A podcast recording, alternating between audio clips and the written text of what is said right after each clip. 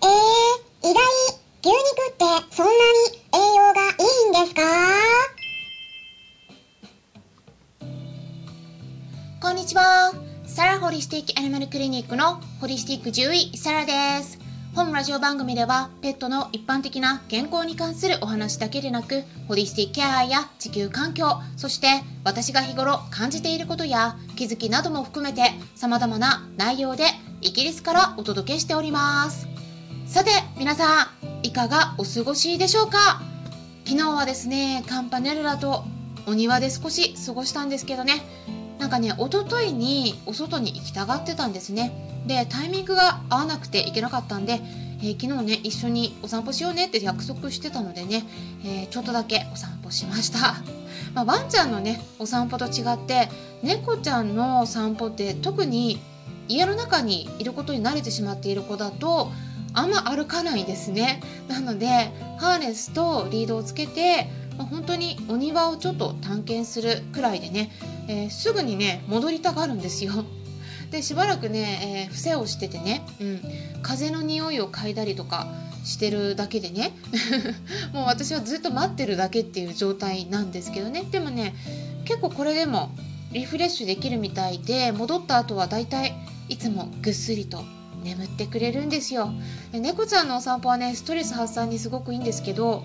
ただ猫ちゃんによってはね一回お外にそうやって出すともうそれから毎日お外に出たいって訴えて大変になっちゃうこともねあるので、えー全員にねおすすめできないということもあるのでね、えーちょっとそのあたりねもしされる場合は本当にちょっとね注意が必要になるっていうこともねご理解いただければと思うんですけどただ健康を考えた場合には、まあ多少はねお外に出て運動させたりお外の風とかお花とか草、まあ、そういった匂いを嗅いでで他の動物がね、えどんな子がいたのかとかねこうなんか想像を巡らせたりするっていうのも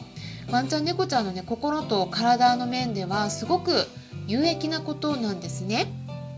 なので、まあ、無理やり連れ出すのはやめた方がいいんですけどお外に行きたがる場合は、本当は猫ちゃんのお散歩もね慣らしてあげた方が本人にとってはねすごくメリットも多いということでお伝えしています。まあ、この辺りねちょっと注意点もあるので、まあ、いつかお話しできればと思っているんですけどねということで、まあ、今日は最初にうちの 猫たちとの生活についてお話ししたところなんですけど本日もイベントがあるんですね夜の9時から、えー今日のテーマにもつながるイベントなんですけれどもクラブハウスの医療部屋っていう名前のクラブにて健康になるために良質なお肉を選ぶにはというタイトルで、えー、チタ牛を育てている畜産家さんにお話をお伺いしていきます。はい。はい。皆さんにとっての良質なお肉、条件ってどういったものでしょうか？設けていますか？ぜひですね、今一度考えてみてほしいなって思うんですね。良質なお肉の条件、皆さんにとってどういったものですか？お肉を買うときにどうやって判断しているでしょうか？お値段ですか？見た目でしょうか？それとも格付けのランクでしょうか？私はですねやっぱり栄養ですね。栄養が一番重要です。でもねスーパーに並んでるお肉に関してはほとんど栄養成分についてって記載されてないんですよね。じゃあどうやって判断するんですかって言われることもあるんですけどそれはですね私の場合は研究論文です。はい。まあいろいろ分かっていることがあるんですよね、まあ、お肉の中にも鶏肉豚肉ラム肉とかいろいろありますけれども今日は牛肉の栄養について取り上げたいと思います。なので興味のある方は是非最後まで聞いていってください。はい。ちょっと音が遅かったかな。はい。まずね今回の話は昨日お伝えした内容ともつながるテーマになりますので昨日の配信まだ聞いていない方がいらっしゃったらぜひそちらも合わせて聞いていただければなと思うんですけれども今回は牛肉なのでじゃあ私にとっての良質な牛肉とは？って聞かれたら私はこう答えます。まあ栄養が重要ってことなんですけどね。まずね牧草で育てられていることです。つまり日本だとカタカナでいわゆるグラスフェットって書かれているタイプです。グラスフェットっていうのは牧草を与えられているっていう意味なんですね、うん、ぜひ覚えてみてください、えー、検索したら出てくると思うんですけどもグラスフェットでねあとは生産者を確認しますね、えどんな理念でどんな風に育てて肉にしているのかなっていうところを見るんです。これはペットフードを選ぶ時も私はチェックします。日本でも例えばできるだけ抗生物質を使っていないとか成長促進剤を入れていませんとかね、まあ、そういった記載をしているところもありますのでそういう項目を見ていくことをお勧めします。それからですね牛肉の場合はできるだけ赤身の強い肉を選びます。はい。ただね残念ながら日本のお肉って霜降り肉に近づけているものが多いので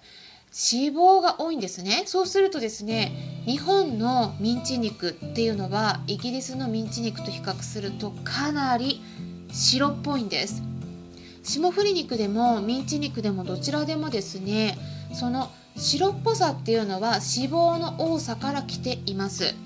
だから白すぎる肉っていうのはそういう脂肪が多すぎるんですね。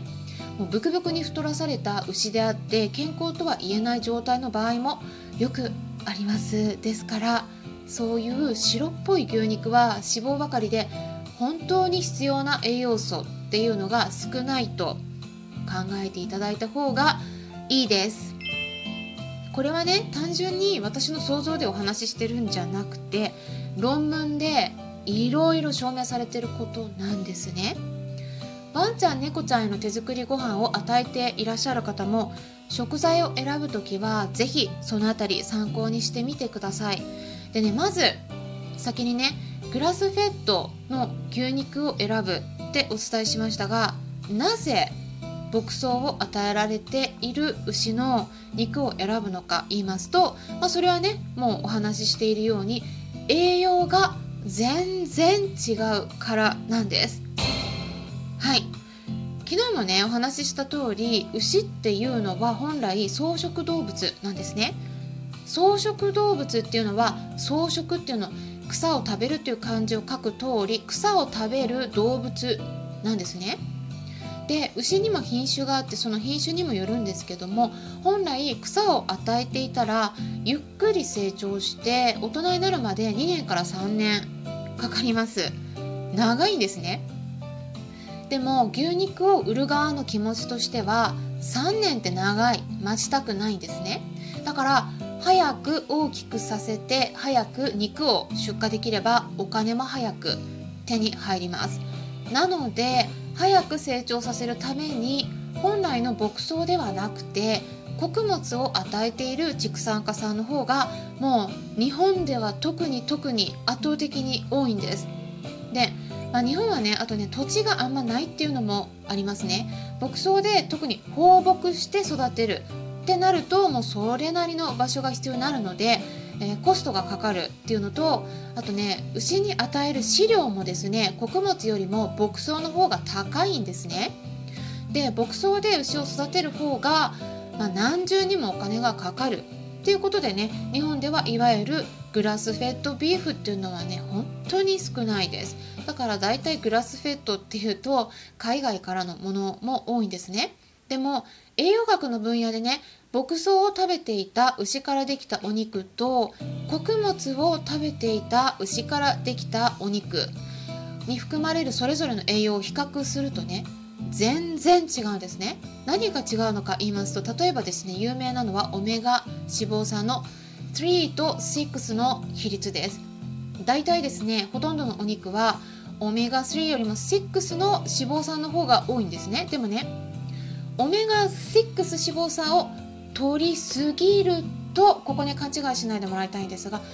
取っちゃいけないって言ってるわけじゃないです。ある程度のオメガ6脂肪酸も私たち人間そしてワンちゃん猫ちゃんなどの動物たちにとっても必要なものではあるので最低限取る必要はあるんですけども取りすぎるとオメガ6脂肪酸の方は炎症の引き金になると言われています。なのでバランスがとっても大切でこのバランスとしてはオメガ3と6脂肪酸の割合ですね。ワンちゃんの研究の方では1対4がいいという報告がいくつかあるんですけどまあでもねその後いろいろ調査されてる中でちょっとね具体的な数字としての結論っていうのはねあんま出てないんですね、うん、ただ、まあ、少なくともちょっと1対10は超えない方がいいんじゃないかっていうふうには言われています。でその中でまあこれもいろんな研究結果が出ているので使われた牛肉によって、えー、結果の数値もねちょっと違ってきてはいるんですが穀物で育てられた牛の肉の場合は割合が1対10なのに対し大体ですね約グラスフェットの場合では1対2から3ぐらいなんですよ。理想なんですグラスフェットの方は。理想にかなり近いんです。穀物で育てられてるのは10倍ぐらいなんですね。だからつまりですね牧草で育てられた牛肉の方が圧倒的に栄養のバランスがいいということになります。でこんなに違うんでね牛肉って言っても一括りに牛肉一つに例えられないっていうことになるんです。であとはですね油の中でも強薬リノール酸って呼ばれる特殊な不飽和脂肪酸もあってこれもですね脂肪の代謝を助けてくれるんですがこれも豊富グラスフェットの方がそしてビタミン A の全駆体となるカロテノイド。これもグラスフェットの方に多い。っていうことが分かっています。なのであとはビタミン E もですね、えー、2倍から4倍多いんですね。はい。いろいろ違います。ということで、